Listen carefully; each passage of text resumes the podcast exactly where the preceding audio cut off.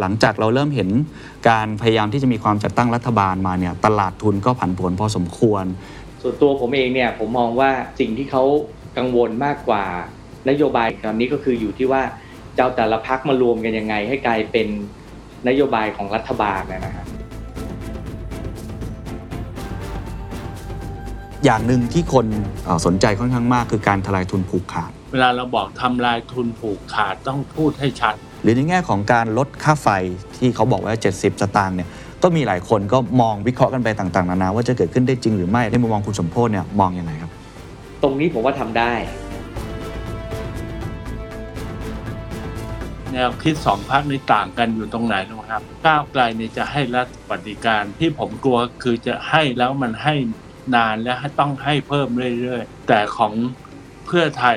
ที่จะแจกทีเดียว5 0 0แสนกว่าล้าน แล้วก็ฝันว่ามันจะหมุน6รอบ นักวิชาการทุกคนบอกว่า6รอบเนี่ยมึงฝันแน่นอน This is the Standard Podcast. The Secret Sauce. Executive Espresso สวัสดีครับ ผมเคนนักครินทร์และนี่คือ The Secret Sauce Executive Espresso สรุปความเคลื่อนไหวในโลกเศรษฐกิจธุรกิจ แบบเข้มข้นเหมือนเอสเปรสโซให้ผู้บริหารอย่างคุณไม่พลาดประเด็นสำคัญสำหรับใครที่กำลังรอหนังสือ The Invisible Leader หรือว่าผู้นำล่องหน ตอนนี้พิมพ์ครั้งที่ 2 เป็นที่เรียบร้อยแล้วนะครับ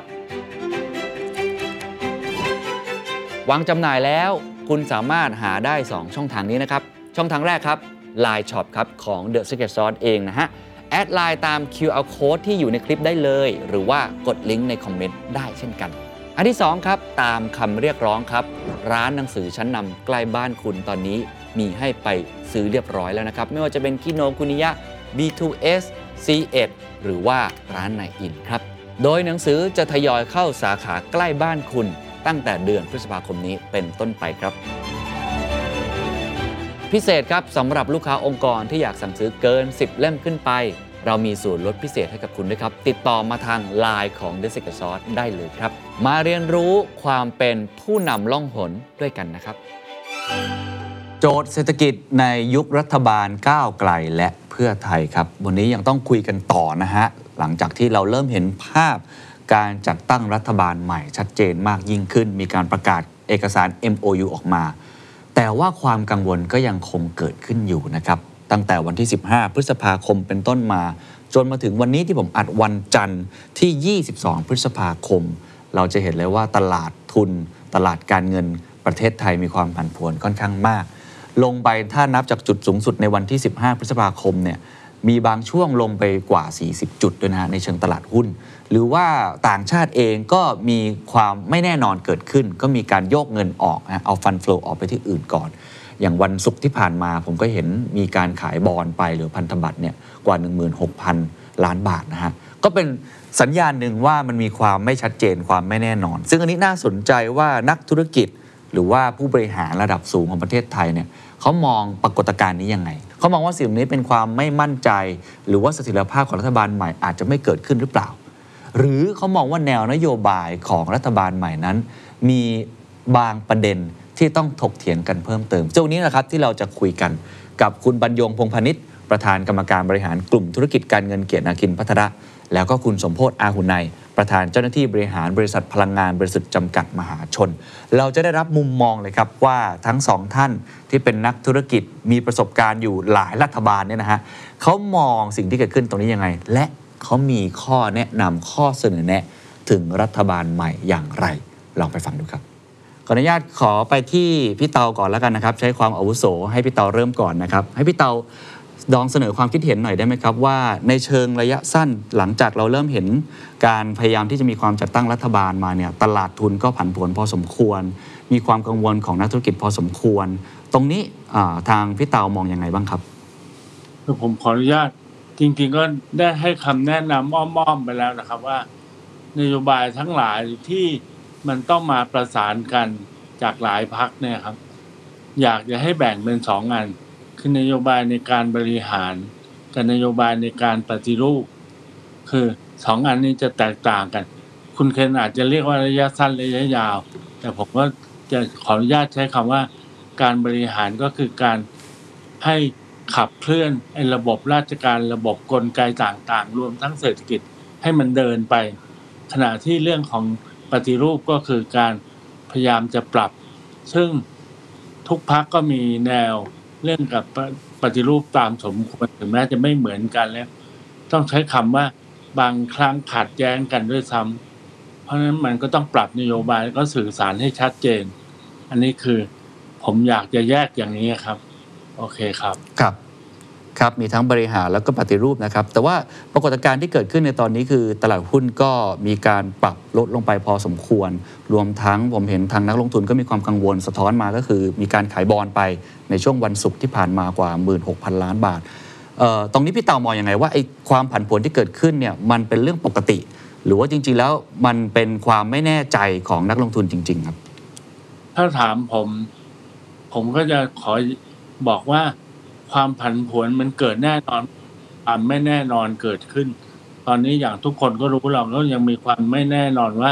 รัฐบาลจะจัดตั้งหรือเปล่า จะมีความรุนแรงหรือเปล่าแม้แต่เรื่องนั้นอันนั้นก็เป็นเรื่องหนึ่งที่ทำให้เกิดความผันผวน กลุ่มที่สองความผันผวนก็จะเกิดจากความไม่แน่ใจว่านโยบายมันจะกระทบกับ ระบบเศรษฐกิจขนาดไหน จะใช้นโยบายข้อไหนมากกว่าอย่างนี้เป็นต้น ผมอย่างผมยกตัวอย่างง่ายๆนะคุณเพนเอาแค่สองพักรวมกันแล้วทำทั้งหมดนี่ก็เกิดปัญหาเยอะแยะนะครับ เพราะทรัพยากรมีไม่พอหรอกครับ โอเคครับ ครับได้ครับ รอบนี้พี่เต่าก็พูดถึงความผันผวนที่เกิดขึ้นทั้งความไม่แน่นอนในการจัดตั้งรัฐบาลรวมทั้งนโยบายไม่แน่ใจว่าจะเอาอันไหนมากันแน่นะครับไปที่คุณสมโพศครับคุณสมโพศครับปรากฏการณ์ที่เกิดขึ้นคุณสมโพศอธิบายมันยังไงครับในช่วงระยะสั้นที่มีความผันผวนครับผมผมคิดว่ามันสะท้อนเข้ามาอยู่ในในตลาดเงินตลาดทุนนะครับชัดเจนก็คือ พอคนมีความไม่ไม่มั่นใจไม่ชัดเจนเนี่ยก็ทุกคนก็จะต้อง save position ตัวเองก่อนนะครับ อันนี้ก็จะเห็นได้ว่าตลาดหุ้นก็ดี ตลาดเงินก็ดีก็มีความผันผวนพอสมควรนะครับ ส่วนตัวผมเองเนี่ยผมมองว่าสิ่งที่เขากังวลมากกว่านโยบายนโยบายเนี่ยทุกคนเห็นแล้วว่าแต่ละพักจะเป็นยังไงตอนนี้ก็คืออยู่ที่ว่าเจ้าแต่ละพักมารวมกันยังไง ให้กลายเป็นนโยบายของรัฐบาลนะฮะแต่สิ่งที่ผมคิดว่าคนกังวลบียอนตรงนี้ไปก็คือความความไม่สงบ ราะว่าตอนนี้มันกลายเป็นกระแสว่าพวกค่าใครอย่าแตกอย่างเงี้ยนะฮะแล้วก็ออกมามีการสนับสนุนหรือต่อต้านอย่างรุนแรงเนี่ยซึ่งผมว่าในภาพรวมของเศรษฐกิจก็ดีหรือในภาพของของประเทศก็ดีเนี่ยมันมันทำให้บรรยากาศในการลงทุนหรือการการทำธุรกิจเนี่ยอาจจะไม่ไม่ไม่เหมาะสมะนะฮะแต่อีกด้านหนึ่งเนี่ยที่ที่เป็นห่วงมากกว่าก็คือ ถ้าดูจากนโยบายของแต่ละพักที่เข้ามาเนี่ย ส่วนใหญ่จะเป็นลักษณะที่เป็นประชานิยม ซึ่งถามว่าเป็นสิ่งที่ดีไหมหลาย ๆ ข้อต้องยอมรับว่าดีนะครับ เพราะว่าการที่มีการเลือกออกมาอย่างนี้มีการถล่มทลายเนี่ยมันคือแปลว่าอะไรแปลว่า สิ่งเหล่านี้มันถูกเก็บกดอยู่ในอยู่ในสังคมของเราเนี่ยแหละ มันโดนขึ้นมาเลยทุกคนก็เลยแห่กันไปเลือกตรงนั้น แต่ประเด็นต่อมาก็คือว่าแล้วเราจะทำมันยังไง ให้มันเกิดเป็นรูปธรรมแล้วอออีกด้านหนึ่งเนี่ยพอเป็นรัฐบาลแล้วมันก็ต้อง balance เรื่อง เรื่องเศรษฐกิจเรื่องระยะยาวความสามารถในการแข่งขันของประเทศนะครับไอ้ตรงนี้ที่มันยังไม่ชัดเจนเนี่ยมันก็เกิดการจินตนาการต่างๆ นานาเกิดขึ้น ซึ่งผมก็คิดว่าด้วยบรรยากาศที่มันเป็นอย่างนี้ฮะมันก็เลยสร้างจินตนาการที่ออกค่อนข้างจะออกมาเป็นลบออกมา ซึ่งมันก็เลยรีเฟกไปที่ตลาดทุนแล้วก็ตลาดเงิน ครับคุณสมพศครับอย่างเมื่อกี้ที่คุณสมพศบอกว่ามันเริ่มมีความคิดเห็นที่แตกต่างแบ่งขั้วกัน แล้วก็ มีการทั้งมีกองเชียร์แล้วก็กองต่อต้านที่ค่อนข้างชัดเจนเนี่ยผมถามว่าในตลอด 20-30 ปีที่คุณสมพศอยู่ในวงการธุรกิจ จริง ๆ เราก็เห็นสังคมไทยก็มีความแตกต่างทางความคิดพอสมควร ครั้งนี้มันแตกต่างจากครั้งอื่น ๆ อย่างไรครับเอ่อผมว่าหนึ่งก่อนนะฮะกลุ่มชนที่ที่ออกมาเนี่ยแล้วก็ค่อนข้างที่จะมีความรู้สึกที่ถ้ากล้าแสดงออกเนี่ยอาจจะเป็นคนกลุ่มที่เป็นมีอายุ น้อยลงมาอีกนะครับ ซึ่งตรงจุดนี้เองเนี่ยก็ทำให้เขามีความรู้สึกเซนซิทีฟมากขึ้นนะนะครับ ส่วนที่สองที่สิ่งที่มันแตกต่างกันทุกครั้งก็คือว่าเเทคโนโลยีเนี่ยมันไปไกลนะครับ มันมีเรื่องโซเชียลมีเดียเข้ามา ซึ่งมันสามารถที่จะทำให้การกระจายข่าวข้อมูลต่างๆ ทั้งข่าวจริงข่าวเท็จนะครับ มันก็ทำให้เขาเรียกอะไรฮะความความที่มัน มันเป็นมันมันเกิดความไม่เสถียรขึ้นเนี่ยมันก็ทำได้มากได้ง่ายกว่านะครับ ก็จะเห็นได้ว่าครั้งนี้เนี่ยแลนสไลด์เนี่ยมันเกิดขึ้นภายในเวลาที่ไม่กี่วันนะครับ ซึ่งอันนี้มันเป็นมันเป็นมันเป็นของมันเกิดจากเทคโนโลยีเนี่ยส่วนหนึ่งอะนะครับ ครับพี่เตาพี่เตามองยังไงครับประเด็นนี้ผมขอแลกเปลี่ยนประเด็นนี้ก่อนว่าไอ้สิ่งที่เกิดขึ้นในแง่ของความไม่แน่นอนระยะสั้น หรือว่าในมุมของที่มีความแตกต่างทางความคิดค่อนข้างมากในช่วงเวลาเวลาแบบนี้พี่เตามองว่าเป็นความกังวลส่วนตัวของพี่เตาด้วยไหมครับ ขออนุญาตก่อนจะตอบคำถามคุณเคนผมขออนุญาตกลับย้อนหลังวิเคราะห์ ว่าทำไมมันถึงเกิดการเปลี่ยนแปลงทั้งนี้แน่นอนครับเป็นการเปลี่ยนแปลงใหญ่ของประเทศโดยเฉพาะในมุมของเอ่อในมุมรัฐศาสตร์ ซึ่งถ้าเรามองย้อนกลับไปมันจะ พบว่ามันมีความเกี่ยวพันภาวะเศรษฐกิจทุกครั้งตั้งแต่ยุคเดือนสี่สิบสี่ตุลาร้อยสิบหกคุณอาจจะยังไม่เกิดนะครับครับอันนั้นเนี่ยถ้าเรามองย้อนหลังก่อนหน้านั้น ภาวะเศรษฐกิจมันก็ย่ำแย่ เพราะเกิดจาก First Oil Shock ถูกไหมครับ แล้วก็เลยเกิดการเปลี่ยนแปลงอย่างคือประชาชนมันเกิดแรงกดดันจากความที่ไร้โอกาสที่จะเติบโต ภาวะเศรษฐกิจชะงักกัน และหลังจากเปลี่ยนรัฐบาล ความที่รัฐบาลเนี่ยไม่มั่นคงไม่สามารถผลักดันมาตรการทางเศรษฐกิจได้เลย อีกสามปีก็เลยเกิดภาวะ แล้วก็เกิด second oil shock ด้วยครับ มันก็เลยเกิดให้การเปลี่ยนแปลงครั้งใหญ่เมื่อปี 19นะฮะโชคดีที่เราอยู่ในภาวะที่สมูทไปได้ประมาณ 10 ปี ทำให้เศรษฐกิจก็พัฒนามาได้เรื่อยๆ โลกก็ค่อนข้างจะไม่หวั่นไหวจนกระทั่งเราเติบโตมาจนเกิดการเปลี่ยนแปลงใหญ่ก็คือวิกฤตเศรษฐกิจของเราเอง ซึ่งอันนั้นจะเห็นเลยครับว่าทำให้ไทยรักไทยเนี่ยได้เกิดขึ้นมา เพราะว่าประชาชนก็suffer จากภาวะเศรษฐกิจ แต่ผมขอย้อนให้ฟังนะเศรษฐกิจในยุคของคุณทักษิณห้าปี ที่ทุกคนรู้สึกว่าเศรษฐกิจดี จริง ๆ เราโตห้าเปอร์เซ็นต์เองนะต่อปี ซึ่งถือว่าต่ำมากถ้าเทียบกับประเทศกำลังพัฒนาด้วยกัน แต่ว่ามันก็ยังดี แต่ที่แย่กว่านั้นก็คือหลังจากนั้นก็เกิดภาวะวิกฤตเศรษฐกิจโลกปี 2008 และประเทศไทยหลังจากนั้นเนี่ยครับสามรัฐบาลก็คือตั้งแต่อภิสิทธิ์ยิ่งรักษณ์แล้วก็คุณลุง 8 ปี คุณเคนเชื่อไหมครับเศรษฐกิจเราโตเท่าไหร่ เฉลี่ยแล้วเนี่ย1.8เปอร์เซ็นต่อปี ผมต้องใช้คำว่าเป็นอัตราที่เลวที่สุดในโลก โดยเฉพาะสำหรับประเทศที่ยังไม่ใช่ประเทศพัฒนานะฮะอันนี้ก็เลยทำให้มันก็เกิดความกดดันทางเศรษฐกิจเกิด ภาวะความไร้โอกาส และทุกคนนะครับ มันก็จะหันกลับไปโทษรัฐบาล ซึ่งมันก็เป็นเรื่องที่ช่วยไม่ได้ ไม่ใช่ช่วยไม่ได้อย่างเดียว แต่ผมก็ไม่ได้บอกว่าฝีมือเขาดี แล้วโชคร้ายนะครับ แต่เนี้ยครับ แต่พอเราเปลี่ยนแปลงแล้ว การเปลี่ยนอย่างนี้เปลี่ยนอย่าง ผมต้องใช้คำว่าไม่ได้คอนเซนแซสนะครับ มันก็ยังมีความแตกต่างกันเยอะ ความกังวลก็คือ เศรษฐกิจต่อจากนี้ไปมาในระยะสั้นโอกาสที่จะพุ่งปรีดนี่สำหรับผมนี่ยากครับ ไม่ว่าจะทำอะไร ยกเว้นอย่างเดียว ก็คือเอาทรัพยากรของลูกหลานมาอัด แบบไม่ลืมหูลืมตา แต่อันนั้นก็จะนำไปสู่ภาวะวิกฤตอย่างในเร็ววันครับ ขอขอขอประมาณนี้ได้ไหมครับ ได้ครับได้ครับพอเห็นภาพครับว่าครั้งนี้มันก็มีความ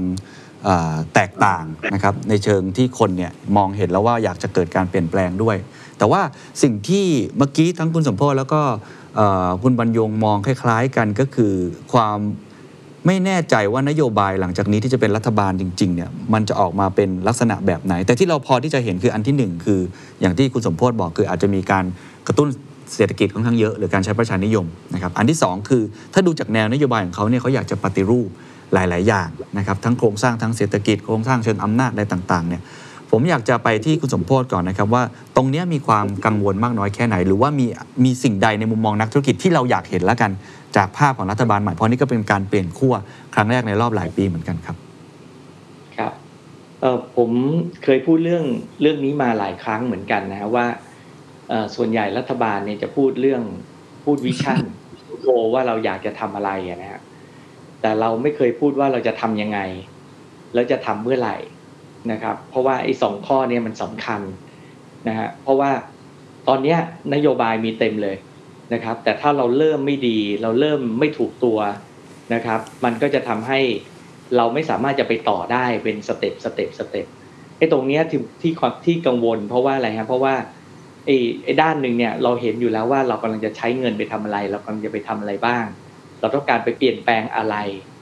แต่เราไม่เคยบอกให้คนเข้าใจ ซึ่งก็แน่นอนก็เข้าใจได้ว่า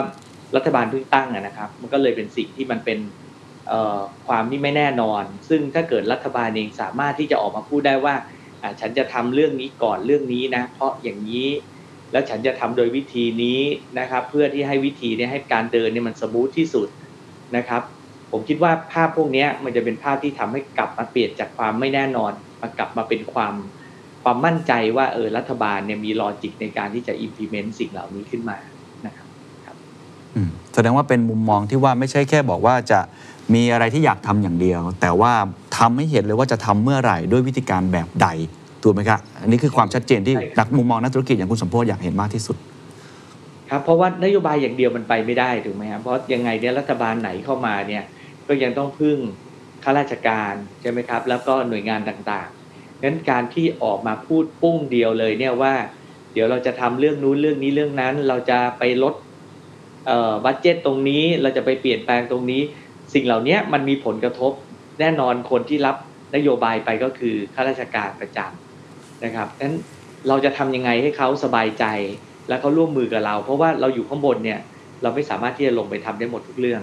นะครับ อันนี้ผมก็คิดว่าเป็นเรื่องที่ท้าทาย ครับ นอกจากในเชิงคอนเซปต์แล้วว่าการ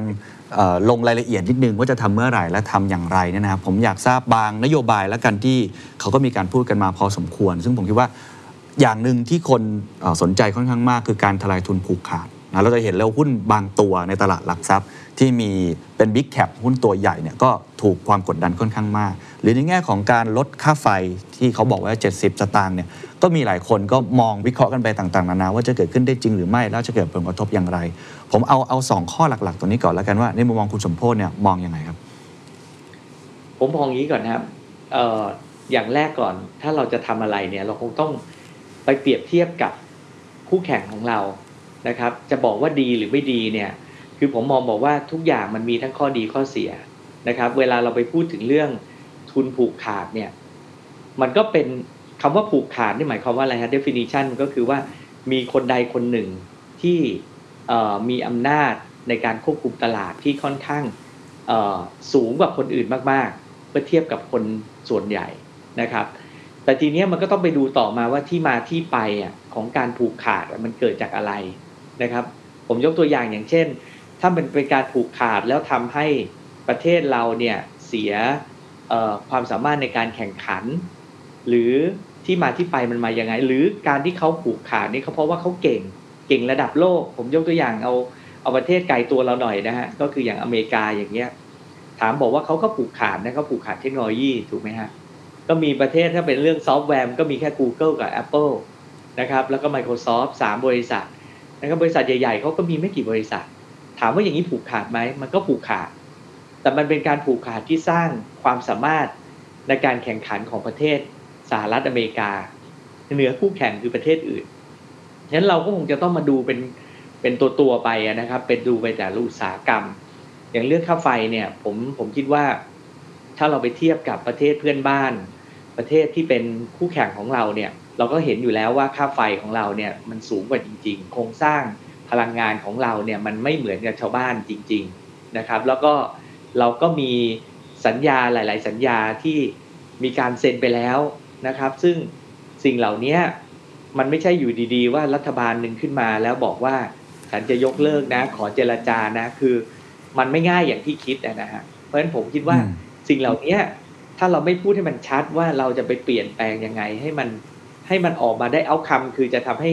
เรามีมีเอ่อมีค่าไฟที่ถูกลงอย่างเงี้ยแล้วโดยที่ไม่ไป violate คือเราไม่ไปไปไปทำให้สัญญาต่างๆ ที่เคยเซ็นไว้เนี่ยมันมีปัญหา เพราะอย่างนั้นเนี่ยอีกหน่อยนักลงทุนต่างชาติเขาก็ไม่กล้ามาเมืองไทยถูกไหมฮะเพราะฉะนั้นครับสิ่งเหล่านี้เราต้องสร้างความน่าเชื่อถือไปด้วยกัน แล้วก็จะทำไงที่เกิดการ balance สิ่งเหล่านี้งั้นผมมองบอกว่าเรื่องเรื่องเรื่องการผูกขาดเนี่ยมันไม่ใช่เป็นสิ่งที่มันดีหรือไม่ดีแต่มันต้องดูว่า มันมันเกิดมาจากอะไร แล้วมันมีผลอะไรกับประเทศนะครับ ถ้ามันเป็นมีผลประเทศที่มันมันมันเป็นสิ่งที่ส่งเสริมให้ประเทศเราแข็งแรงขึ้นน่ะอย่างผมดูอย่างเกาหลีอย่างเงี้ยเรามีซัมเขามีซัมซุงมี LG จะถามว่าเขาผูกขาดไหมเขาก็ผูกขาด แต่เขาก็ทำให้ประเทศเขาเจริญถูกไหมฮะก็ต้องดูเป็นเรื่องๆไปครับพี่เคนครับครับขออนุญาตถามเจาะเพิ่มอีกนิดนึงแล้วกันนะครับ ผมเห็นอย่างคุณไหมายสิริกัญญาที่ค่อนข้างมีบทบาทในการผลักดันนโยบายค่าไฟ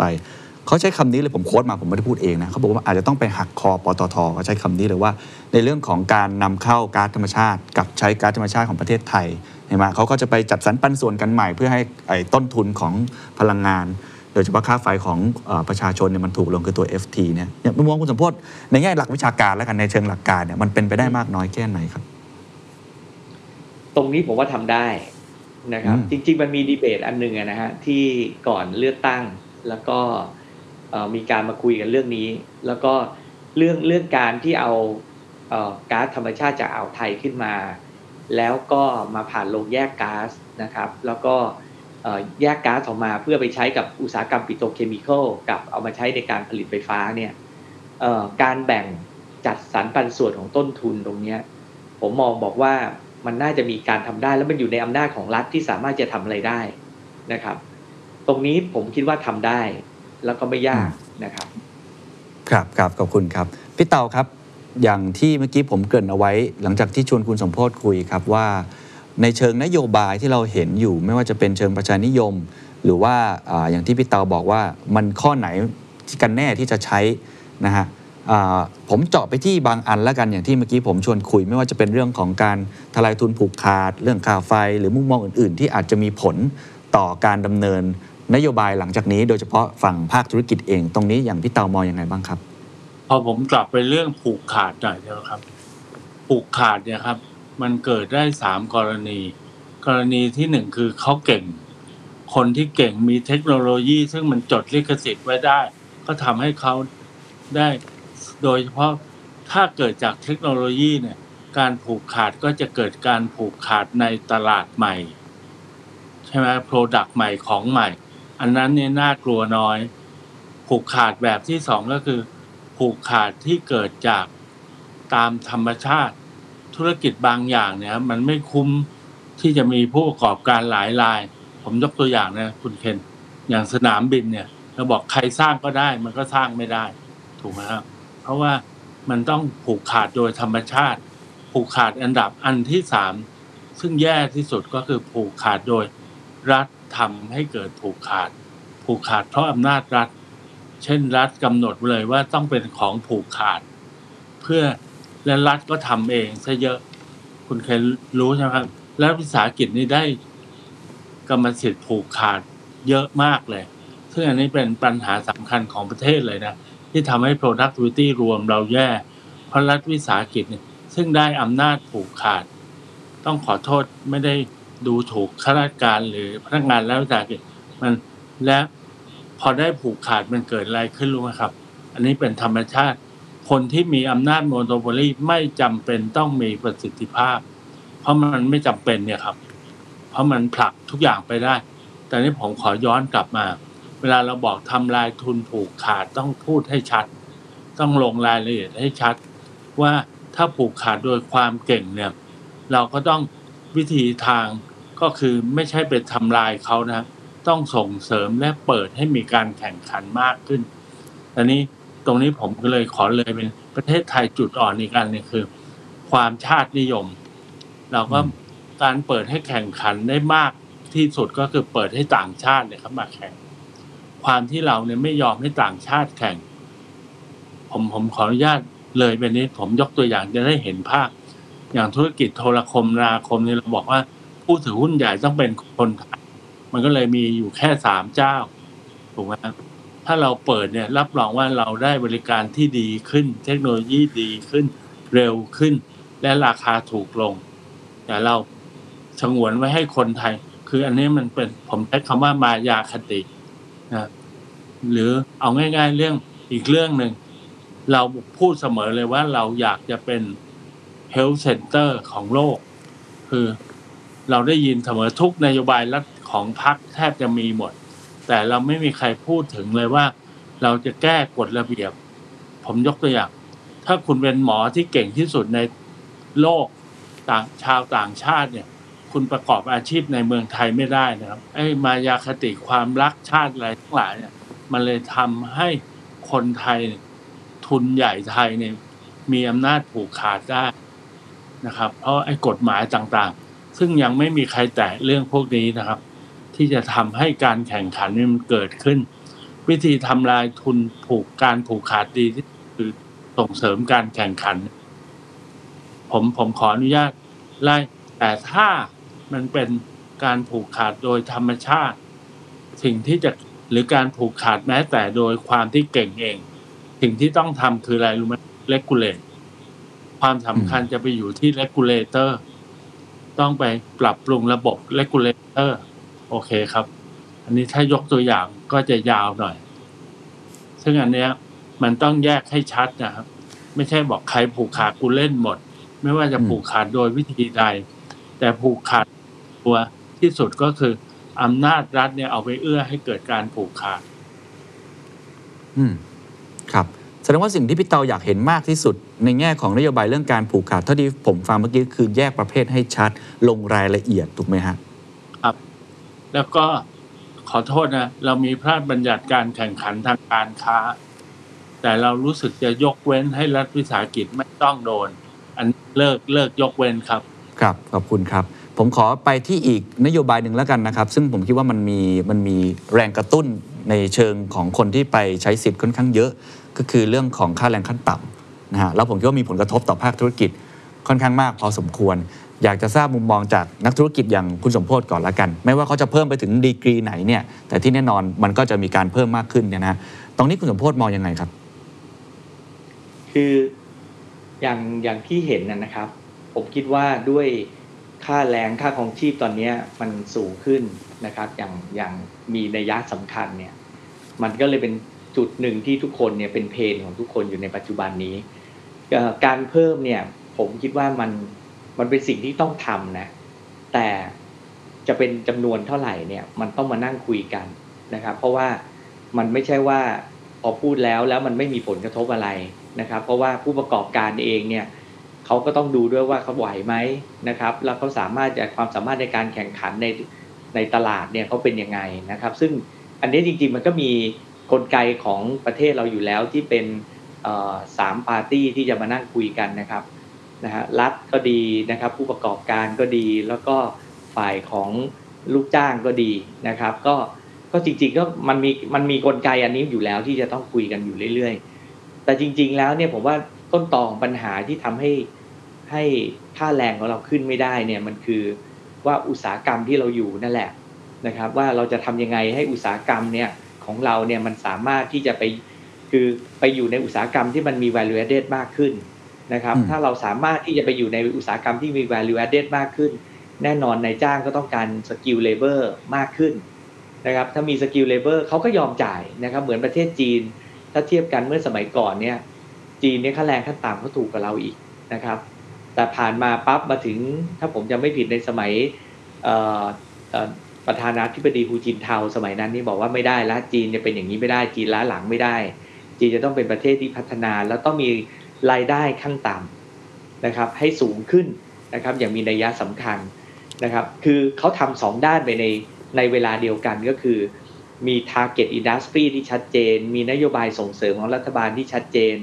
แล้วอีกด้านหนึ่งเนี่ยพอพอสิ่งเหล่านี้มันเกิดขึ้นตลาดแรงงานมันก็จะレスปอนเพราะฉะนั้น มันไม่จำเป็นหรอกครับที่จะต้องไปบังคับให้ในายจ้างที่จะต้องทำอย่างนี้ แต่วันนี้ที่เราทำอย่างเงี้ยมันมันจะได้อย่างหนึ่งแล้วมันก็จะเสียอย่างหนึ่งซึ่งเอออย่าลืมนะครับว่าวันนี้ประเทศไทยเองเนี่ยเเศรษฐกิจเราก็ไม่ได้โต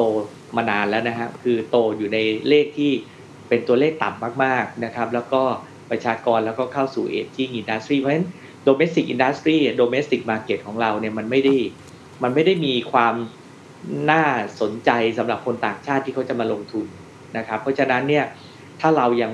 พยายามจะไปเลือกขาตัวเอง เพื่อทำให้ตัวเองเนี่ยไม่ไม่มีความสามารถในการแข่งขันเนี่ยมันก็เหมือนค่าตัวเองในระยะยาว แต่แน่นอนครับ คนก็คนต้องอยู่ได้ด้วยเพราะฉะนั้นตรงเนี้ยเป็นหน้าที่ของรัฐบาลที่ต้องแก้ปัญหานี้ไปพร้อม ๆ กันนะครับครับน่าสนใจครับว่ามุมมองหนึ่งคือเพิ่มค่าแรงด้วย แต่ขณะเดียวกันก็ต้องเพิ่ม รายรับที่เราจะได้มาด้วยคือ value added ในธุรกิจใหม่ๆมันถึงจะโตไปพร้อมกันนะอันนี้มุมมองคุณสมโพธที่อยู่กับธุรกิจใหม่อยู่ตลอดเวลา อย่างที่ผมเคยสัมภาษณ์ไปเรื่องของลมเรื่องของไฟล่าสุดก็เรื่องของ EV แบบนี้เป็นต้นเนี่ยเท่าที่ทำงานกันมาในหลายส่วนส่วนรัฐบาลเนี่ยนะฮะจริง ๆ แล้วหน้าที่ของรัฐบาลจริง ๆ ในการส่งเสริมให้เกิดเศรษฐกิจใหม่ที่เราเรียกกันว่า new S curve หรือว่าอุตสาหกรรมแบบใหม่ที่คุณสมโพธิพูด value added เนี่ยบทบาทของเขาคืออะไร แล้วคุณสมพศต้องการอะไรมากสุดครับ อย่างแรกก่อนนะครับ ความความชัดเจนและต่อเนื่อง จะต้องมีนะครับ แล้วก็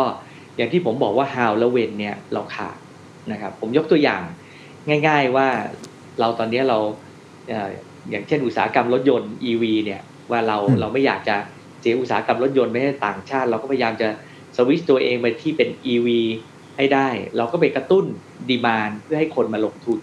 นะครับ แล้วก็หวังว่าเขามาลงทุนแล้วตั้งโรงงานที่ประเทศไทยทำให้เกิดการจ้างงานทำให้ supply chain ยังอยู่ในประเทศไทยต่อนะครับ แต่เนี่ยวันนี้เราทำเนี่ยเราก็ทำครึ่งๆกลางๆมันเหมือนกับคนที่ให้ยาแล้วให้ยาไม่ครบโดสอะนะครับสิ่งเหล่านี้มันต้องระวัง เพราะว่าวันนี้เองเนี่ยเราจ่ายเงินให้กับเอ่อผู้ที่ซื้อรถ EV คันละแสนห้าหมื่นบาททุกคันนะครับ ก็หวังว่าให้โรงงานมาตั้งเมืองไทย ซึ่งวันนี้เขามาตั้งแล้วนะฮะใช่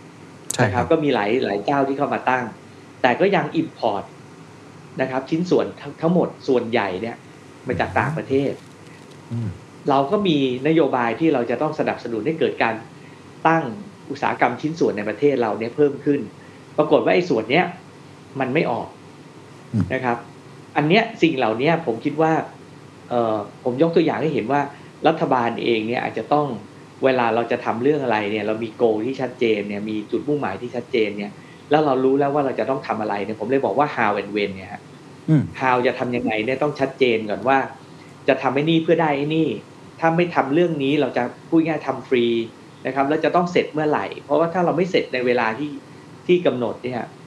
มันก็จะกลายเป็นว่าเราทำไปแล้วเนี่ย ผลมันไม่ออกมาตามที่เราคาด เพราะว่าทำวันนี้กับทำพรุ่งนี้เนี่ย ผลมันไม่เหมือนกันนะครับ เพราะฉะนั้นเนี่ยผมคิดว่าเรื่องเรื่องการที่มององค์คาพยพให้ชัดเจน แล้วก็ลงไปโฟกัสแล้ว implement ให้มันเกิดเนี่ยสำคัญครับครับขอบคุณครับ พี่เต่าครับ ในมุมมองของค่าแรงขั้นต่ำหรือว่าการหา GDP growth ใหม่ๆ อย่างที่เมื่อกี้พี่เต่าบอกโอ้เฉลี่ยมัน1.8 เนี่ยถ้าเราจะอยากโตไประดับที่อย่างน้อยเกิน 3 หรือได้ 5%เนี่ยมันต้องเอามาจากไหนครับ คือขอโทษนะ พูดถึงค่าแรงก่อน คือความเห็นของผมเนี่ย ผมเป็น พวกเสรีนิยม ไม่ควรจะมีค่าแรงขั้นต่ำด้วยซ้ำไป แต่ก็เข้าใจนะทั่วโลกเนี่ยมันพัฒนา และมันก็จำเป็นที่จะต้องมีตัวนี้เพื่อไว้เพื่อให้มันเป็นแรงกดดันนะผมกลับมองว่าค่าแรงขั้นต่ำเนี่ย มันเป็นแรงกดดันให้ธุรกิจเนี่ยจำเป็นต้องทำไงรู้ไหมต้องเพิ่ม productivity ให้คุ้มกับค่าแรงที่จ่าย ราะฉะนั้นเวลาเราพูดถึงค่าแรง ถ้าเป็นผมผมมักจะพูดถึงคำว่า productivity มากกว่า ประประเด็นก็คือทำอย่างไรเราจะเพิ่ม productivity ของแรงงาน โดยเฉพาะเพราะพูดค่าแรงก็คือผลตอบแทนแรงงาน productivity productivity ที่แปลง่าย ๆ นะครับคือ output ที่เพิ่มขึ้นใน input ที่ลดลงหรือ input เท่าเดิม อันนี้ก็คือทำให้ productivity เพิ่มขึ้น อันนี้ input ในทางเศรษฐศาสตร์มันก็มีตั้งแต่ที่ดินเงินทุน เทคโนโลยีแล้วก็แรงงาน เรากำลังพูดกันถึงเรื่องของแรงงาน เพราะนั้นการจะเพิ่ม productivity ของแรงงาน การที่หลายประเทศเขามีค่าแรงขั้นต่ำไม่ใช่เป็นแรงจูงใจนะ เป็นแรงกดดัน คือเศรษฐกิจนี่จะเจริญได้มันต้องมีทั้งสองอย่างนะในระบบทุนนิยม ก็คือทั้งแรงจูงใจและแรงกดดัน ถ้าไม่งั้นคุณไม่เซอร์ไวแต่การที่เราแค่จะประชานิยมและประกาศพรวดพลาดไป โดยที่อย่างที่คุณสมโพศว่าไม่ผ่านกลไกที่มันมีอยู่แล้ว มันก็จะทำให้เกิดอย่างมันก่อนนี้สมมติเขาใช้คำว่าหวังดีประสงค์ร้ายอืมถูกไหมครับคมันรับก็จะกลายเป็นธุรกิจแจ้งคนตกงาน อันนี้ GDP ลดนะ อันนี้ก็จะทำให้ GDP นี่ลดลง แต่อันนี้ก็เป็นประเด็นค่าแรงผมก็ขอแตะไว้ถามว่าเพิ่ม productivity ทำยังไง ผมก็เรียนได้เลยครับ จริง ๆ มันก็มีสูตรไม่มากนะอันที่หนึ่งเลย ซึ่งสำคัญมากก็คือ เพิ่มประสิทธิภาพความเก่งทักษะของแรงงานเองโดยตรง อันนั้นก็มาจากการศึกษาการ training จะ upskill reskill ก็ว่ากันไป นะครับแต่กับอันที่สองก็คือใส่ปัจจัยเพิ่มให้เขา เช่นเทคโนโลยี เช่นทุน ซึ่งมันก็ต้องใช้ทุน อันนี้ก็จะทำให้ productivity ของแรงงานนี่มันเพิ่มตาม โอเคครับ อันนี้ผมขอพูดว่าประเด็นนี้เป็นเรื่องยาว การทำอย่างพรวดพลาดนี่ไม่เห็นด้วยอยู่แล้วครับ โอเคครับครับเพราะมันผลกระทบอันนี้ เมื่อกี้เคนพูดไปถึงเรื่องของการเพิ่ม GDP รวม มันมีสองประคือจริง ๆนะครับ การบริหารเศรษฐกิจมันมีเป้าหมายสามอย่าง อย่างที่หนึ่งก็คือ เพิ่มความมั่งคั่งก็เพิ่ม GDP เนี่ยครับ มันมีมาตรวัดอันนี้ อันที่สองก็คือทำให้มันทั่วถึง คือมั่งคั่งแล้วก็ทั่วถึงคือ inclusive ไม่ไปอยู่กับใคร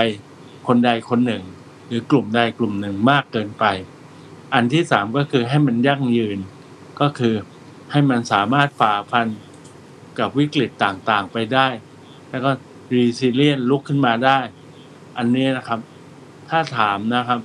เมืองไทยนะครับ ต้องใช้คำว่าไม่ประสบผลสำเร็จเลย ในเป้าหมายทั้งสามข้อการเติบโตพูดไปทีนึงแล้วการกระจายนี่ผมคงไม่ต้องเน้นนะครับ ว่าการกระจายของเรานี่มันแย่ลงขนาดไหน คุณเคนไปดูวันเดี๋ยวอีก ผมเข้าใจว่าเดือนนี้หรือเดือนหน้าพอปก็จะประกาศอันดับมหาเศรษฐีขึ้นมาอีก จะเห็นว่าความมั่งคั่งของเศรษฐีนี่โตในอัตราประมาณเท่าไหร่รู้ไหมครับสิบเท่าของ GDP อืมนึกออกไหมครับ GDP โตสองเปอร์เซ็นแต่คนรวยโต ปีละสามสิบเปอร์เซ็นโอ้โห อันนี้ก็ไม่ไม่ต้องแปลนะครับ ว่ามาอย่างไง แต่คนรวยไม่ได้ผิดนะครับ เพราะถ้าเขาไม่มั่งคั่งขึ้น GDP อาจจะลบเลยก็ได้ แต่อันนี้ถึงเรียกว่าเป็นปัญหาเชิงโครงสร้างนะครับ โอเคครับ แต่ครัผบมก็มีแนวคิดนั่นแหละครับ เรื่องการจะปฏิรูป คือการปฏิรูปขอนิดหนึ่งแล้วการปฏิรูปเนี่ย ปัญหาคือมันต้องเริ่มจากจุดที่เป็นจริง มันไม่ใช่กระโดดไปเลย ถ้ากระโดดไปเลยมันรับรองครับ มันไปไม่ได้ ครับโอเคยกยกตัวอย่างเช่นอะไรครับ เพราะว่าจริง ๆ อย่างอย่างฝั่งเอ่อก้าวไกลเองก็พูดเรื่องปฏิรูปเยอะนะฮะปฏิรูปที่ดิน ปฏิรูปอ่าข้าราชการ ปฏิรูปกองทัพอ่าอันนี้คือมุมมุมอื่น ๆ ที่ไม่ได้เป็น direct เกี่ยวกับเศรษฐกิจโดยตรง แต่ในเศรษฐกิจก็อย่างที่ผมบอกปฏิรูปเรื่องทุนผูกขาดปฏิรูปโครงสร้างพลังงาน เขาก็มีนโยบายเกี่ยวกับการปฏิรูปหลายอย่างเลยเหมือนกัน ซึ่งก็อย่างที่อย่างที่พี่เตาพูดนะว่านักธุรกิจบางคนก็เกิดความกังวลว่าไอ้การปฏิรูปแบบนี้ถ้ามันทำผิดจุด หรือว่ามันทำแบบที่ดูภาพกว้างๆอย่างเดียวไม่ลง detail เนี่ยมันอาจจะเกิดแรงต้านได้ค่อนข้างมาก อันนี้พี่เตามีคำแนะนำยังไงครับคือผมเอายกตัวอย่างปฏิรูปพลังงานก็ได้ เมื่อกี้คุณสมโภชน์แตะไว้นิดหน่อย คือปฏิรูปพลังงานเนี่ยครับ เราต้องยอมรับว่านโยบาย พลังงานหลายเรื่องโดยเฉพาะเกี่ยวกับเรื่องไฟฟ้าเนี่ย มันเป็นนโยบายที่จำเป็นที่จะต้องแก้ไข เราไม่มีความจำเป็นใด ๆ ที่ต้องมีปริมาณสำรองไฟฟ้าเยอะขนาดนี้ อันนี้ทุกคนรู้ดี แต่มันมาจากรัฐบาลเนี่ย มันโดนควบคุมโดยคนที่อยากให้มันมีเยอะๆนะฮะและเวลาเราก็เจอปัญหาพลังงานแพงขึ้นมาด้วย แต่ถามว่าปฏิรูปอย่างที่บอกคือกูเลิกสัญญาเลย อันนั้นเนี่ยมันก็จะส่งผลกระทบอื่น ๆ ไปยาวนานเลยนะฮะจะไม่มีการลงทุนภาคเอกชน ที่ต้องมีสัญญากับรัฐอีกเลย ความเสี่ยงเพิ่มขึ้น ความเสี่ยงเพิ่มขึ้นปั๊บถ้าความเสี่ยงเพิ่มขึ้น ความต้องการผลตอบแทนก็จะเพิ่มขึ้นด้วยเขาถึงจะลงทุนอย่างนี้เป็นต้น เพราะฉะนั้นถ้าจะปฏิรูปเรื่องนี้ มันก็ต้องค่อยๆทำค่อยๆเจรจา ค่อยๆ ไปเปลี่ยนรูปแบบไอ้ take or pay เนี่ย ถ้ามันไม่ได้ผลิตจริง ๆ จะปรับมันยังไงได้บ้าง หรือปฏิรูปสถาบันการเงินเนี่ยครับ ผมเรียนเลยผมเนี่ยอยู่ในสถาบันการเงิน มันมีหลักฐานเชิงประจักษ์เลยนะครับ ว่าต้นทุนของระบบเศรษฐกิจ ในการเป็นตัวกลางทางการเงินของไทยเนี่ย สูงกว่าของประเทศที่พัฒนาแล้วประมาณสามเท่าตัว ถามว่าพวกผมชั่วไหมผมไม่ยอมรับหรอกครับ แต่ว่าโครงสร้างมันทำให้เป็นงั้น เพราะฉะนั้นมันต้องส่งเสริมการแข่งขัน มันต้องปรับ มันต้องบีบบังคับให้คนต้องเพิ่มประสิทธิภาพ เพื่อการอยู่รอดครับอย่างอย่างพอพี่เต่าพูดเรื่องอาสถาบันการเงินมันก็มีนโยบายหนึ่งเรื่อง virtual bank ฮะที่จะให้ใบอนุญาตเพิ่มอย่างเงี้ยนะฮะเอ่อ พี่เต่ามองไงครับ ในมุมมองที่เขาพยายามจะผมผมดูนะน่าอยากจะเพิ่มการแข่งขันหรือเปล่าหรือยังไงครับ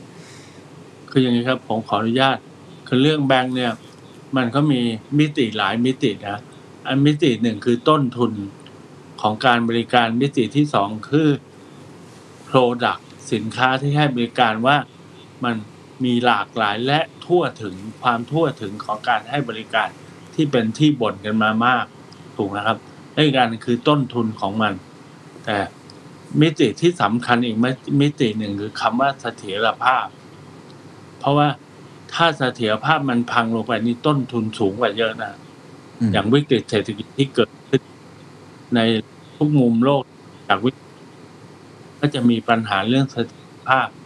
เพราะฉะนั้นเวลาเรามีเป้าหมายที่จะต้องทำให้มันบรรลุพร้อม ๆกันหลายๆอย่างเนี่ยครับ มันก็จะต้องเดินอย่างระมัดระวัง ผมก็แบงค์ชาติเขาก็เติบให้มีนะ แต่เขาก็พยายามจำกัดให้ทดลองก่อน ให้มั่นใจว่าเสถียรภาพจะไปได้ รวมทั้งขอประทานโทษนะรวมทั้งกูจะได้เรียนรู้ที่จะดูแลพวกมึงด้วย โอเคครับ ครับ ขอบคุณครับเอ่อผมผมพูดใช้ประเด็นเดียว ยินดีเลยครับได้เลยครับ ไปที่คุณสมโพศจะใช้บ้างก็ได้นะฮะไปที่คุณสมโพศนะครับ ประเด็นเรื่องของการปฏิรูป ผมว่าคงคงพูดในภาพกว้างๆก่อนแล้วกันว่าแนวแนวนโยบายของทางก้าวไกลเองเนี่ยค่อนข้างอยากจะเข้ามาปฏิรูปหลายอย่างอย่างที่ผมเกินไปในหลายมิติเนี่ยในในฝั่งนี้คุณสมโพศมองยังไง เพราะการปฏิรูปแน่นอนมันหลายคนก็มองว่าควรจะทำเพราะว่ามันก็มีหลายอย่างที่ควรจะเปลี่ยนแปลง แต่การเปลี่ยนแปลงถ้ามันเร็วเกินไปอย่างที่คุณบรรยงพูดเมื่อกี้ มันก็จะอาจเกิดผลกระทบเรื่องของเสถียรภาพด้วย ในมุมมองนักธุรกิจการปฏิรูปหลากหลายมิติที่เขาพยายามจะผลักดันตรงนี้นักธุรกิจมองยังไงครับเออผมผมมองว่าสิ่งที่ที่ออกมาเลสตอนในช่วงเลือกตั้งกันนะฮะไม่ไม่ไม่ต้องบอกว่าเป็นพักไหนเนี่ย ทุกพักเนี่ย ผมว่าเขาหยิบความจริงและหยิบเรื่องเพนเนี่ยของสังคมเนี่ยมาใช้ในการหาเสียง ซึ่งจริง ๆ มันก็คือแฟกต์นั่นแหละ นะครับ ซึ่งสิ่งเหล่านี้ถ้ามันเกิดอย่างที่บอกว่าจะเปลี่ยนแปลงได้อะดีไหมมันดีนะครับ ผมคิดว่าดีแน่ๆแต่อย่างที่บอกว่าจะเปลี่ยนยังไงให้มันสมูทนะครับ ไม่ใช่ให้มันเกิดว่าไปเปลี่ยนแล้วทำให้เกิดความเสี่ยงมากเกินไปกับระบบนะครับ อย่างพี่เตาพูดเนี่ยผมเห็นด้วยเลยคือ ตัวหนึ่งก็คือมันต้องทำให้เกิดการแข่งขัน การแข่งขันเนี่ยมันทำให้เกิดการเอ่อทำให้ทุกคนเนี่ยต้องเพิ่มประสิทธิภาพของตัวเองทำให้ตัวเองมีความสามารถในการแข่งขัน และอันหนึ่งที่รัฐควรจะทำมาก ๆ เนี่ยก็คือการเปิดเผยข้อมูลฮะผมคิดว่าการเปิดเผยข้อมูลเนี่ยให้ให้ทันเวลานะฮะมันจะเป็นมันจะเป็นเออเขาเรียกอะไรมันจะเป็นเครื่องมือที่ดีมากในการจัดการ เพราะว่าส่วนใหญ่เนี่ยการที่เราจะเกิดอะไรที่มันไม่ถูกไม่ควรเนี่ย ส่วนใหญ่มันก็จะเกิดในที่ลับนะครับ มันจะไม่เกิดในที่ที่แจ้ง ถ้าเกิดเราสามารถที่จะทำให้สิ่งเหล่านี้มันเกิดความโปร่งใสขึ้น นะครับ แล้วก็รัฐบาลเองเนี่ยเข้ามาดูในภาพที่เป็นภาพมหาภาพมากขึ้นนะครับ การกระจายตัวของของรายได้ก็ดี การกระจายตัวของอุตสาหกรรมต่างๆ ก็ดีเนี่ยมันก็จะเกิดความเป็นธรรมนะครับ ซึ่งพอมันเกิดความเป็นธรรมแล้ว แล้วเราเปิดโอกาสให้เขามีการแข่งขันเนี่ยนะครับ ผมเชื่อว่าภาพทุกอย่างเนี่ยมันก็จะโรไปเองก็คือถ้าถ้าเราสามารถที่จะทำสิ่งเหล่านี้ได้ แล้วก็รัฐบาลเนี่ยทำหน้าที่เป็นผู้ดูแลระบบก็คือ เป็นเป็นตำรวจที่ดีนะครับ คือวิธีจะเป็นตำรวจคนเดียวเนี่ยมันคงไม่มีใครเก่งไปหมดอะเพราะฉะนั้นผมก็เลยอยากเสนอว่าทำให้ทุกอย่างมันโปร่งใสและให้มันมาอยู่ข้างข้างบนเนี่ย แล้วก็ให้มันอ่อทันเวลาคือไม่ใช่มัน delay ออกไปหลาย ๆ เดือน มันก็ไม่มีประโยชน์ เสร็จแล้วเนี่ยสิ่งเหล่านี้ตำรวจมันก็จะเกิดขึ้นไม่ใช่แค่รัฐบาล ประชาชนคนที่เขาเสียผลประโยชน์ ทุกคนก็จะช่วยกันเป็น regulator นะครับ งั้นการการการแข่งขันก็จะเกิดขึ้นแล้วโปร่งใสและเป็นธรรมเออพอดีพอได้คุยเรื่องนี้ก็เลยอยากจะชวนคุณสมพศคุยเพิ่มเติมเรื่องของนโยบายต่างประเทศหน่อยฮะเพราะผมเชื่อว่าก็เป็นสิ่งที่สำคัญคือเอาประเทศไทยเนี่ยไปอยู่ในเวทีโลก ซึ่งเท่าที่ผมเห็นเนี่ยในในฝั่งคนที่เป็นแกนนำในการจัดตั้งรัฐบาลใหม่เนี่ยคือมีความแอคทีฟเรื่องนี้ค่อนข้างมาก พอสมควรนะฮะคิดว่าไอ้ความสำคัญหรือโจทย์ของรัฐบาลในการ ดึงดูดนักลงทุนเองก็ตามที หรือว่าสร้างความสัมพันธ์เปิดความสัมพันธ์กับต่างประเทศ ในเชิงแอคทีฟในเชิงรุกมากขึ้น ตรงนี้มีความสำคัญยังไงในฐานะธุรกิจคิดว่าโจทย์ของรัฐบาลคืออะไรก็แน่นอนครับประเทศไทยเราเองเนี่ยเราไม่ถือว่าเราเรายังไม่ใช่เป็นประเทศที่เขาเรียกอะไรเป็นผู้นำทางด้านเศรษฐกิจโลกนะครับเรายังพึ่งพาการส่งออกค่อนข้างเยอะนะครับเพราะฉะนั้นเนี่ยการที่เราอยู่ในลักษณะที่เป็น เอ่อเขาเรียกอะไร passive นะครับปล่อยให้มันมาโดยโดยเราเราไม่สามารถที่จะไปควบคุมมันได้เนี่ยมันมันก็ทำให้เราเกิดอะไรฮะความเสี่ยงสำหรับประเทศเราโดยที่เราเนี่ยแทนที่เราจะทำหรือจัดการมันได้ดีกว่านี้นะครับงั้นถ้าเกิดเราแอคทีฟออกไปเนี่ยมันก็เหมือนคนขายของครับ ถ้าเรานั่งเฉยๆรอคนมาซื้อเราก็รอดวงใช่ไหมครับ แต่ว่าถ้าเกิดเราออกไปได้เนี่ยออกไปขายออกไปเจรจานะครับ ถ้าเราออกไปตรงเนี้ยก็อาจจะเพิ่มทำให้เอ่อมันเป็นปัจจัยบวกกับประเทศเรามากขึ้นนะครับครับแสดงว่าคุณสมพศมองว่าต้องทำแอคทีฟเพิ่มมากขึ้นถูกไหมฮะในมุมมองนี้ ใช่ครับ เราเราพูดง่ายครับทำทำธุรกิจอะไรก็ตามการบริหารอะไรก็ตามเนี่ย ถ้าเรา proactive มันดีกว่า passive แน่นอนอยู่แล้วครับเพียงคแต่รับว่าถ้าเราจะ proactive เรื่องอะไรเนี่ย เราควรจะต้องไปศึกษามันให้ให้ถ่องแท้ก่อน เพราะว่าการ proactive เนี่ยมันก็มีผล ที่กลับมาตัวเราอะมากกว่าที่เรานั่งอยู่เฉยๆใช่ไหมฮะงั้นถ้าเราเดินดีมันก็จะเป็นคุณกับเราแต่ถ้าเราเดินไม่ดีเนี่ย แน่นอนมันก็จะเป็นผลลบกับเราค่อนข้างเยอะนะครับครับครับแล้วจำเป็นไหมครับที่ต้องเลือกอุตสาหกรรมเป้าหมายไปเลยจำเป็นไหมต้องเลือกว่าจะเป็นเซกเตอร์ไหนที่จะมุ่งไปอะไรแบบเนี้ยครับ อย่างแรกเนี่ยแน่นอนผมว่ารัฐบาลเนี่ยก็คือคนที่เป็นคนดูภาพรวมของประเทศ เราก็ควรจะต้องมาดูว่าเรามีสเตรน g ์ตรงไหนมี วิกเนสตรงไหน อุตสาหกรรมอะไรเราทำได้ดีกว่าชาวบ้าน คือเราคงจะไม่ไปทำให้มันไปทั่วโดยที่เราไม่รู้ว่าตัวไหนเรามีโอกาสชนะเท่าไหร่ใช่ไหมฮะแล้วก็ถ้าเราเลือกได้แล้วแล้วเราก็ส่งส่งสัญญาณให้มันชัดเจนว่าเนี่ยเออประเทศไทยเราอยากจะทำสิ่งเหล่านี้ แล้วก็บอกให้ทุกคนรู้ว่าเราจะทำอย่างนี้ จะได้มีพลังเกิดซีเนจี้ขึ้นในการทำมันก็น่าจะทำให้ผลสำเร็จมันมากขึ้นเพราะฉะนั้นผมผมคิดว่าทุกประเทศทำเหมือนกันนะฮะเขาต้องมันต้องมี สัญญาณจากรัฐบาลก่อนว่าเราจะไปทางนี้นะ และเอกชนทุกคนเห็นสัญญาณที่ชัดเจนแล้วก็มันมีอองค์ประกอบหรือสิ่งแวดล้อมที่มันเหมาะสม เพราะฉะนั้นเดี๋ยวเอกชนก็ตามเองอะครับครับครับขอบคุณครับ เดี๋ยวคงกลับมาคุยเรื่องของเทรนด์เรื่องของ Green หรือ Sustainability ที่ผมคิดว่าก็เป็นเทรนด์ใหม่ ที่ทุกคนต้องให้ความสำคัญอยากเห็นมุมมองคุณสมโพธิอีกครั้งนึงเหมือนกันว่ารัฐบาลใหม่จะมีบทบาทอย่างไรนะครับ พี่เต่าครับเมื่อกี้เราคุยกันในแง่ของภาพนโยบายต่างประเทศ หรือการทำให้ประเทศไทยเนี่ยมีอำนาจในการต่อรองเพิ่มมากขึ้น ซึ่งตอนนี้ทุกคนก็พูดกันเยอะเรื่องสหรัฐอเมริกากับจีน หรือว่ามุมมองต่างๆ ที่รัฐบาลใหม่พยายามที่จะผลักดันให้ประเทศไทยเนี่ยไปยืนอยู่บนเวทีโลกมากขึ้น มุมมองนี้พี่เต่ามองยังไงบ้างครับ ผมอาจจะไม่ค่อยเชี่ยวชาญในเรื่องของต่างประเทศ แต่ที่แน่ ๆก็คือ geopolitics ที่มันเปลี่ยนไปเนี่ย มันทำให้เราซึ่งเป็นประเทศเล็ก ๆ เราต้องเข้าใจกระแส แต่ผมอาจจะมีมุมมองที่ต่างกันนิดนะครับ ว่ารัฐบาลเนี่ยครับ มีหน้าที่วางตัวเป็นกลาง และไม่ให้เกิดผลกระทบจาก geopolitics เราไม่มีบทบาทสำคัญหรอกครับ เราก็ต้องคอยคล้อยกันไป แต่ คนที่จะต้องปรับตัวมากกว่าคือเอกชน ผมขออนุญาตมีมุมมองที่แตกต่าง จากคุณสมโพธโดยเฉพาะเรื่อง industrial policy ผมเชื่อว่ารัฐเนี่ยครับมีหน้าที่แค่ provide infrastructure provide ข้อมูล เดี๋ยวจะขอกลับมาพูดข้อมูลที่คุณสมโพธ์แต่ไว้ซึ่งเป็นเรื่องสำคัญมาก แล้วให้ตลาดเนี่ยเขาปรับตัวเขาเองเขาเลือกเอง คือขออนุญาตนะคำว่ารัฐควรจะทำส่งเสริมอุตสาหกรรมไหน ถ้ารัฐจากประศาสตร์นะครับสอนว่ารัฐเนี่ยไม่มีองค์ความรู้และข้อมูลพอที่จะเลือกหรอกครับ ถ้ารัฐเลือกเมื่อไหร่ ให้ใครเลือกครับ ให้ข้าราชการสภาพัฒน์หรือให้ข้าราชการกระทรวงอุตสาหกรรม หรือให้นักการเมือง ซึ่งไม่มีความรู้เลือก ถ้าเลือกเมื่อไหร่นะครับ มันอันตรายมาก ผมขออนุญาตเล่าให้ฟังบ้าง เมื่อประมาณสามสิบปีที่แล้ว ประเทศไทยประกาศเลยนะครับรัฐสมัยนั้นว่ามีห้าอุตสาหกรรมเป้าหมาย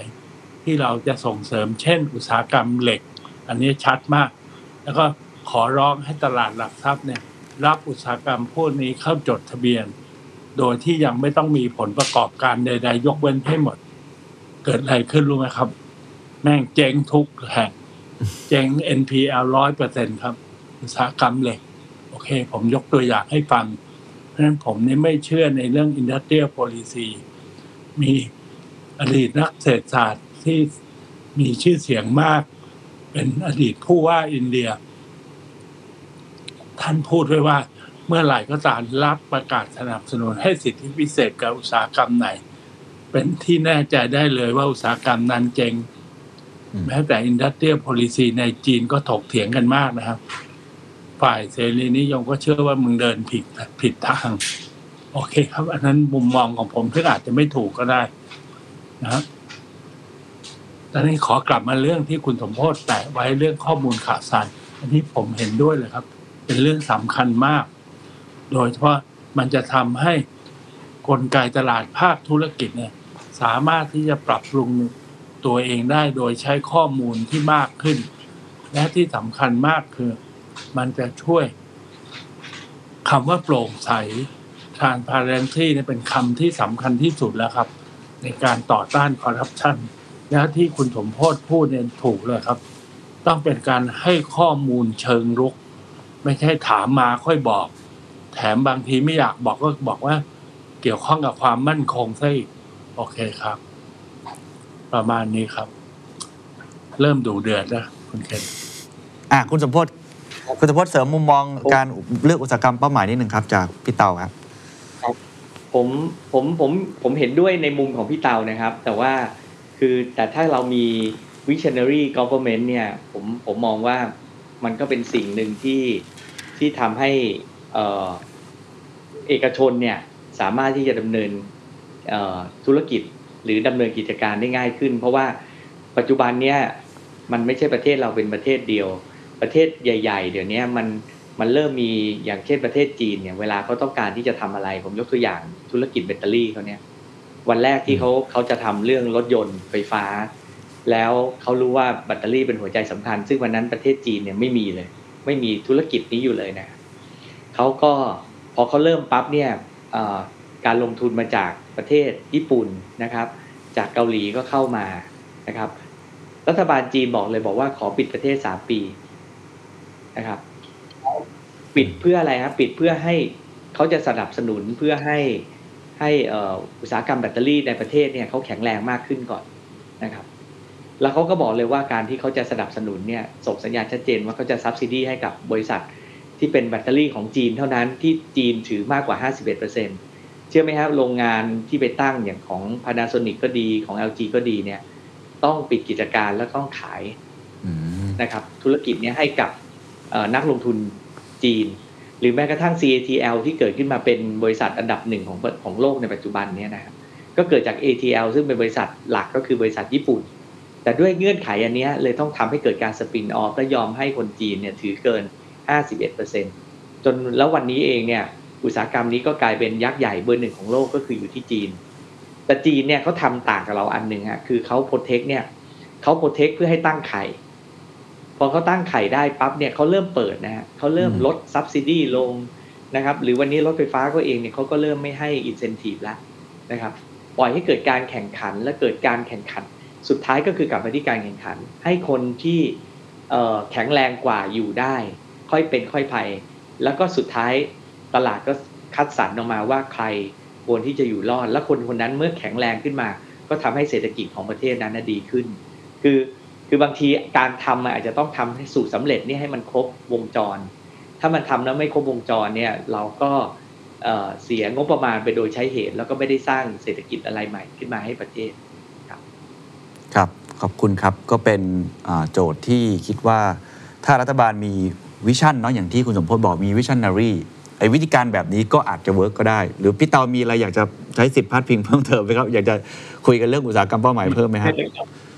ดีเบตยาว คือการเทียบกับจีนเนี่ยครับ ผมขออนุญาตนิดเดียวภาพใหญ่เท่านั้นเอง มันต้องระวังนะ เพราะจีนเนี่ยเขามาจากรัฐร้อย ใช่ไหมครับ สมัยก่อนที่เติ้งเถียวผิงจะปฏิรูปประเทศเนี่ย จีนนี่รัฐร้อยเปอร์เซ็นเลย แล้วเขาก็ลดรัฐลงไปเรื่อยๆ แล้วทุกปีที่จะเป็นตั้งแต่หูจินเถาสีจิ้นผิง ทุกคนก็จะพูดถึงจะลดรัฐลงไปเรื่อยๆ แต่ของเรานี่มาจากรัฐเล็ก แล้วพอเราไปเอานโยบายเขาที่ต้องระวังก็คือ จะเป็นการเพิ่มรัฐถูกไหมครับ ผมขออนุญาตเล่าเรื่อง อาจจะไม่เกี่ยวโดยตรงให้ฟัง คือรัฐทำเนี่ยครับ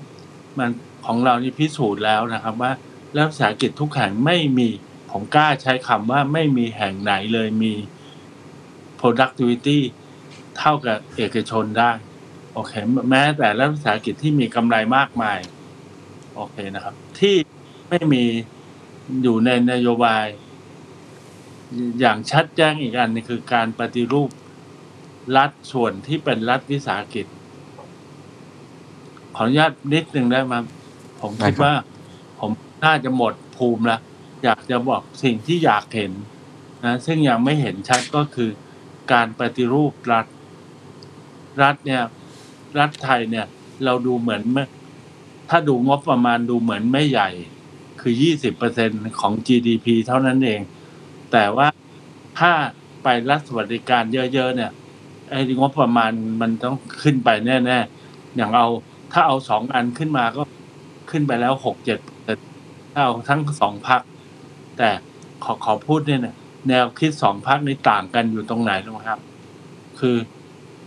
ก้าวไกลเนี่ยจะให้รัฐสวัสดิการ ซึ่งเป็นข้อผูกพันระยะยาว ที่ผมกลัวคือจะให้แล้วมันให้นานและให้ต้องให้เพิ่มเรื่อยๆอืมเขาก็พูดนะเขาก็ดีนะเขาบอกว่าจะเอาเงินมาจากไหน ขึ้นภาษีตรงไหนบ้าง การขึ้นภาษีนะมันคือเพิ่มต้นทุนให้กับเอกชน ซึ่งอันนี้ก็จะเกิดสิ่งที่จะเกิดมาที่จะต้องรู้ว่ามันจะเทรดออฟกับโกรดในระยะสั้นนะครับ กว่าที่จะลงตัวได้ อันนั้นก็โอเคนะ เพิ่มผมเห็นด้วยนะครับ เพิ่มภาษี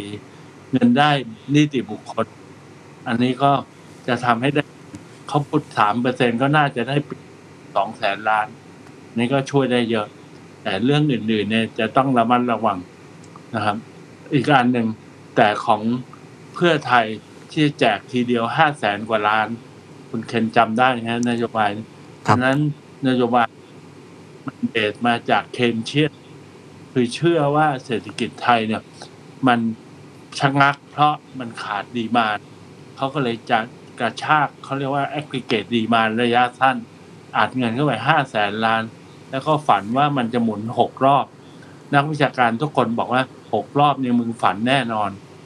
เพราะสองรอบก็ยากแล้ว จากประสบการณ์ที่เห็นมา ผมก็เชื่ออันหลังแล้วแต่อันนี้นะครับ ถ้าทำผมไม่ผมไม่เห็นด้วยว่าเราเนี่ยที่ชะงักเนี่ยเป็นเพราะขาดดีมานไม่ใช่ครับ เราชะงักเพราะว่า productivity คือ supply เรามีปัญหามากกว่า เป็นพวก supply side ก็มองนี้ครับ เพราะฉะนั้นอันนี้ก็จะในมุมของ นักเศรษฐศาสตร์ supply side ก็คือจะเป็นการศูนย์เปล่า โยนเงินห้าแสนล้านไปแล้วก็เกิดกระชากได้แป๊บเดียวห้าแสนล้านก็ได้สามเปอร์เซ็นต์ของ GDP อาจจะขึ้นมาหนึ่งปี แต่หลังจากนั้นก็จะ weak ใหม่และวีกว่าเดิมด้วยเพราะหนี้สาธารณะที่มันพุ่ง แต่ขอแถมนิดนะคำแนะนำว่าถ้าอยากทำอย่าไปเพิ่มหนี้สาธารณะเลยครับทำไงรู้ไหมครับ ห้าแสนล้านนี่หาง่ายนิดเดียว ขายปตทให้หมดเลยครับอืมแล้วรัฐวิสาหกิจเราก็จะได้ปตทจะได้กลายเป็นรัฐวิสาหกิจของตลาด จะไม่เป็นรัฐวิสาหกิจแล้ว จะเป็นบริษัทขนาดยักษ์แล้วใช้ governance ตลาดดูแลแทน รับรองว่ามีประสิทธิภาพและโปร่งใสมากกว่าให้นักการเมืองกับข้าราชการประจำดูแลเยอะทำแบบแทชเชอร์อะครับ โอเคครับ แต่ก็คงมี NGO ออกมาเข็ประท้วงว่าขายชาติอีก โอเคครับครับขอบคุณครับโอ้โหเดี๋ยวถ้าถกกันจะยาวนะฮะจะกลายเป็นดีเบตย่อมๆหลายคนบอกเอ๊ะยังมีการดีเบตกันอีกครั้งเหรอแต่ว่าก็ยังอยากฟังมุมมองคุณสมพศเมื่อกี้มีวันสองสามประเด็น แต่ที่ที่เกี่ยวข้องกับคุณสมพศแล้วกันนะที่ผมได้ยินก็คือตัวรัฐสวัสดิการนะฮะไม่ว่าจะเป็นเรื่องของค่าแรงขั้นต่ำหรือว่าอื่นๆ ที่เขาก็เอ่อ มีนโยบายทางนี้ค่อนข้างชัดเจนนะเขาก็พูดเรื่องรัฐสวัสดิการค่อนข้างเยอะอ่ามุมหนึ่งก็อย่างที่หลายคนมองมันก็มีประโยชน์นะเป็นเหมือน safety net ให้กับประชาชนคนที่เปราะบาง แต่มุมหนึ่งมันก็มี trade-off อย่างที่เมื่อกี้คุณบรรยงบอกว่าระยะสั้นเนี่ยเวลาทำไปเนี่ยมันอาจจะเจ็บนิดนึง เพราะว่าต้นทุนของธุรกิจต่างๆเนี่ยมันอาจจะสูงขึ้นได้หรือว่าประชานิยมอื่นๆ ทั้งหนึ่งหมื่นบาทดิจิตอลถ้าเกิดว่าทางพรรคร่วมเนี่ยเขาอยากจะดันไปด้วยกันเนี่ยนะฮะ ทางคุณสมโพศมองประเด็นนี้ยังไงบ้างครับในฐานะที่เป็นผู้ประกอบการครับ คือผมว่ามันกลายเป็นสัญญาประชาคมไปแล้วอะฮะอืมทุกพักที่เข้ามาในการในการหาเสียงครั้งเนี้ยก็คือเออเสนอออปชันต่างๆนะครับ ให้กับประชาชนเพื่อที่จะไปแก้อะไรฮะแก้แก้ปัญหาระยะสั้นของพวกเขาถูกไหมฮะเป็นต้องยอมรับว่าเศรษฐกิจเราเปราะบางจริง นะครับและคนส่วนใหญ่ซึ่งเป็นคนระดับล่างเนี่ยเขาเขาไม่อยู่ในสภาพที่ที่ที่เฮลตี้นะครับมันก็เป็นจุดอ่อนที่ทำให้การหาเสียงครั้งเนี้ยเอาสิ่งเหล่านี้ขึ้นมาเพราะฉะนั้นการที่วันนี้เราจะบอกว่าเราอยากจะไปไม่เอาตรงนู้นไม่เอาตรงนี้เนี่ย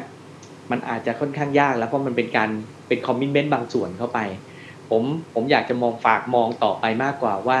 ในเมื่อเราคอมมิชเมนต์ว่าเราจะจ่ายเยอะขึ้นเนี่ยในแง่ของผมเนี่ย เราก็มาช่วยกันคิดดีกว่า ว่าเราจะหาเงินกันยังไงดีกว่าอืมนะครับ อุตสาหกรรมอะไรที่เราคิดว่าเรามีสเตรน g ์เรามีเรามีความสามารถในการที่จะทำอย่างเช่นเรื่อง เอาง่าย ๆ เลยนะครับ เรื่องท่องเที่ยว เรื่องการแพทย์ที่มันเห็นชัดๆเนี่ยนะครับ เราจะทำไงให้เรามีคุณภาพมากขึ้นนะครับ ไม่มองในเชิงบวกว่าเราจะทำยังไงให้เราสามารถจะได้ revenue ต่อทัวริสที่เข้ามาเนี่ย ต่อวันที่เขาสเปนให้มันสูงขึ้นคุณภาพเอุตสาหกรรมเราดีขึ้นนะครับ หรืออย่างที่พี่เตาพูดบอกว่าเราจะเป็น medical hub ใช่ไหมครับ แต่เราก็ยังมีอุปสรรคหลาย ๆ ข้อที่ทำให้เราไม่สามารถที่จะเชิญบุคลากรทางการแพทย์ระดับโลกเนี่ยสามารถที่จะมา practice ในประเทศเราได้นะครับทำสิ่งเหล่านี้ให้ประเทศเราเนี่ยมันต่อยอดซึ่งจริง ๆ ของพวกนี้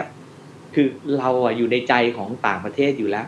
ทำไงไปเสริมให้สิ่งเหล่านี้มันเกิด แล้วถ้าเกิด revenue มันเข้ามาครับเศรษฐกิจมันดีขึ้นเนี่ย อีกหน่อยเราไม่ต้องไปพูดหรอกครับ ค่าแรงขั้นต่ำอืมจริง ๆ แล้วค่าแรงขั้นต่ำเนี่ยมันเอาไว้สำหรับประกันคนระดับหนึ่งเท่านั้นเอง จริง ๆ skill labor เนี่ยมันสูงกว่านี้ไปไปตั้งนานแล้วนะครับ เราอยากได้ skill labor เพิ่ม เราไม่ได้ต้องการคนที่เป็นแรแรงงานขั้นต่ำเยอะๆนะครับ เพราะพวกคนพวกนี้เราเราต้องการที่จะ upskill ก็มากกว่าด้วยนะครับ ก็ ก็อยากจะฝากตรงนี้ครับว่าหลังจากตรงนี้ฮะที่ผมไปเน้นว่า how ว่า when เนี่ย how ก็คือว่าไหนๆก็เราจะต้องใช้เงินละ how ล่ะเราจะใช้เงินอย่างเงี้ยจะไปหาเงินที่ไหนมานะครับ ถ้าเราหาเงินมาได้เนี่ย ใช้ไปเถอะครับ จริง ๆ งบประมาณมันก็ก็คือมันก็โตตามเศรษฐกิจใช่ไหมครับเพราะฉะนั้นถ้าเกิดเราทำให้เศรษฐกิจมันโตได้เนี่ย งบประมาณก็โตได้ไม่มีปัญหาครับชัดเจนครับนี่คือมุมมองคุณสมโพธที่ คิดว่าทางรัฐบาลจะต้องดำเนินการ ผมถามอีกสักคำถามหนึ่งทิ้งท้ายแล้วกันเราคุยมาประมาณชั่วโมงหนึ่งนะครับเป็นคำถามที่ทั้งสองท่านอาจจะได้ตอบไปบ้างแล้วระหว่างบทสนทนา แต่ว่าอยากจะอยากจะย้ำให้กับทุกท่านได้รับฟังอีกครั้งหนึ่งถ้าทั้งสองท่านมีโอกาสนะมีโอกาสได้ไปนั่งโต๊ะเดียวกันกับทีมที่ทำรัฐบาลนี้เลยนะฮะโอ้ใหม่ถอดด้ามแบบนี้เลย มีข้อแนะนำหรือมีข้อกังวลอะไรที่อยากจะบอกเป็นพิเศษบ้างไหมครับผมขอไปที่พี่ตาบรรยงก่อนแล้วกันนะครับ จริง ๆ นะ ผมเนี่ยมีความพยายาม ที่จะเข้าไปช่วยตั้งแต่สมัยรัฐบาลที่แล้วสามเรื่อง เรื่องที่หนึ่งคือเรื่องการปฏิรูป governance ของระบบรัฐวิสาหกิจทั้งหมดอะซึ่งตอนแรกก็ทำดีๆ แล้วตอนหลังก็ล้มทิ้งทิ้งซะดื้อๆเพราะว่ามีผู้สูญเสียเขาไม่ต้องการ อันที่สองก็คือวางกลไกในการต่อต้านคอร์รัปชันที่เป็นรูปธรรม ซึ่งผมก็มีข้อเสนอเป็นชุดเลยนะครับการอันสุดท้ายก็คือกลไกที่ลดอำนาจรัฐโดยการปฏิรูปกฎหมายภายใต้โครงการที่เรียกชื่อว่า regulatory guillotine คือคอนเซปต์นั้น ซึ่งอันนั้นก็ทำมาบ้างและดีใจนะหลายพักพูดถึง เรื่องของการลดกฎลดระเบียบ ซึ่งมันจะทำให้ลดภาระลดต้นทุน และ ลดโอกาสในการคอร์รัปชันได้เยอะโอเคครับ ถ้ามีโอกาสผมก็จะไปพูดสามเรื่องซึ่งเป็นเรื่องปฏิรูปทั้งหมด และไม่ใช่จะเกิดผลในระยะสั้น โอเคครับ ครับขอบคุส่วนณครับผลระยะสั้น ส่วนเรื่องระยะสั้น ผมก็ต้องบอกว่าต้องอดทน ถึงแม้เป็นคำสัญญาที่ให้ไว้กับประชาชน อย่างที่คุณปราโมทเอ่อคุณสมโพศพูดนะครับแต่ว่า มาถึงขั้นนี้ก็ต้องบอกว่ามันไม่มีใครได้เสียง พอพักเดียวที่จะทำได้ ก็ต้องสื่อสารกับประชาชนว่าหลายโครงการก็อาจจะต้องชะลอไว้ก่อน อย่างนี้เป็นต้นต้องยอมรับความจริงครับ อืมอืมอันนี้ก็น่าจะเป็นโจทย์ที่ยากพอสมควรนะครับ เพราะว่าตอนนี้คนที่